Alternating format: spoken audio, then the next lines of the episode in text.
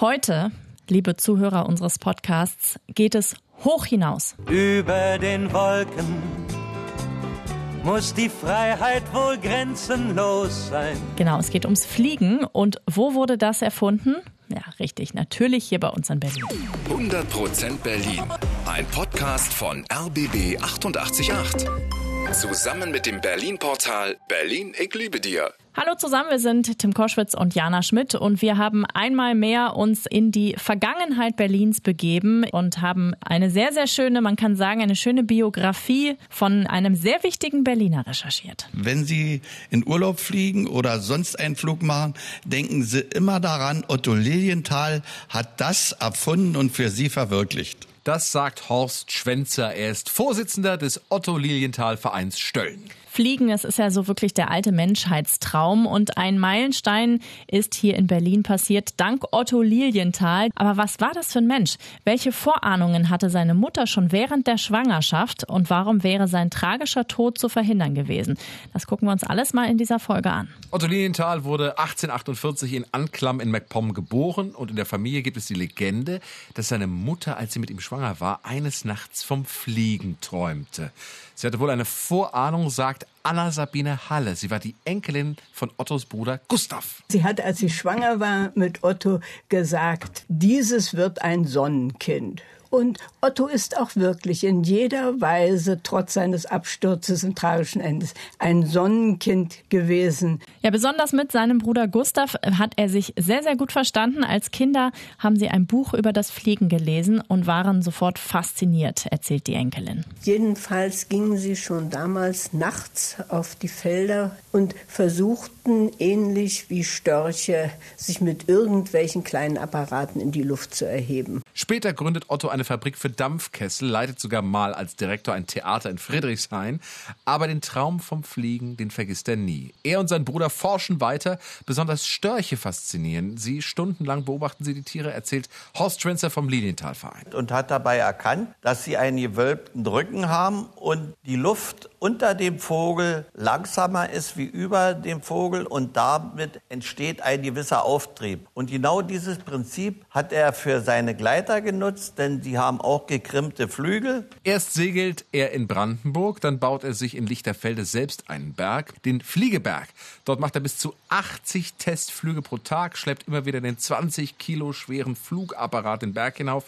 Sein Bruder ist oft dabei, erzählt die Enkelin von Gustav. Das Zusammenspiel war so. Otto ist der erste Flieger. Gustav hatte ein kleines Hüftleiden und hat in seinem Leben nur wenige konkrete Flüge gemacht. Aber einer musste ja unten am Fuße des Hügels stehen und da wird dann eben abgestoppt, wie weit der Flug war und ob sich das Flugzeug vielleicht auch ein klein wenig in die Luft erhoben hat. Ja, Otto schafft es dann 15 Meter zu fliegen. So ein Flug dauert nur wenige Sekunden. Irgendwann ist ihm der Berg in Lichterfelde dann aber zu klein.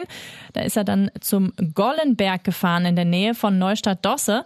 Da ist er jetzt über 250 Meter weit geflogen. Dass seine Versuche sehr gefährlich sind, das weiß er. Wenn er Flugapparate verkauft, legt er immer einen Warnhinweis dazu.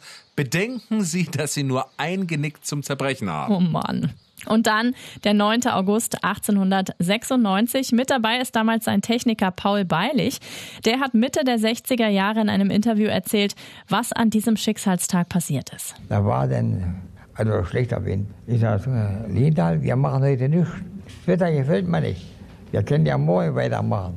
Nachmittag noch ein Flug und das ist der letzte. Es sollte wirklich sein letzter Flug werden. Dann machte er seinen Anlauf, flog ab und wir vielleicht 30, 40 Meter können es vielleicht gewesen sein. Da stürzt er plötzlich von hinten nach vorn über und runter. Eine Windböe wird Lilienthal zum Verhängnis. Er stürzt aus 15 Metern ab. Zu Beilig sagt er nach dem Absturz, ist nicht so schlimm, kann mal vorkommen, ich muss mich etwas ausruhen und dann machen wir weiter. Lilienthal wird nach Berlin ins Krankenhaus transportiert und auf der Fahrt fällt er ins Koma und stirbt am nächsten Tag. Aber sein Erbe bleibt erhalten. Lilienthal hat mit seinen Versuchen die Grundlagen des modernen Fliegens geschaffen und noch heute sind Flugzeugflügel nach dem Prinzip gebaut, das er damals entdeckt hat. Und auch seinen Fliegeberg in Lichterfelde gibt es immer noch. Heute ist dort ein Park, der an ihn erinnert. Oben auf dem Berg ist eine Weltkugel, davor ein kleiner See. Und ein Wunsch von Otto Lilienthal wird sich vielleicht ja irgendwann noch erfüllen, denn es ging ihm nicht immer nur um das reine Fliegen, das erzählt Gabriele Schuster vom Heimatverein Lichterfelde, sondern Lilienthal war überzeugt, das Fliegen wird die Menschheit verändern. Denn wenn die Menschen die Welt mal von oben sehen, werden sie eine Sache feststellen. Dass da oben die Ländergrenzen verschwinden. Der Mensch kann über sie hinwegfliegen. Und er hat sich durchaus ein ganz einiges drumherum vorgestellt. Einiges Europa kann man ja noch nicht sagen. Aber Lilienthal stellte sich vor, es sind keine Grenzen mehr. Kriege werden zurückgehen und die Menschen werden einfach nur freundlich miteinander sein. Was für eine schöne Idee, was für eine tolle Botschaft. Ja. Auch heute noch 125 Jahre nach seinem Todestag. 100% Berlin. Ein Podcast von RBB 888. Zusammen mit dem Berlin-Portal Berlin, ich liebe dir.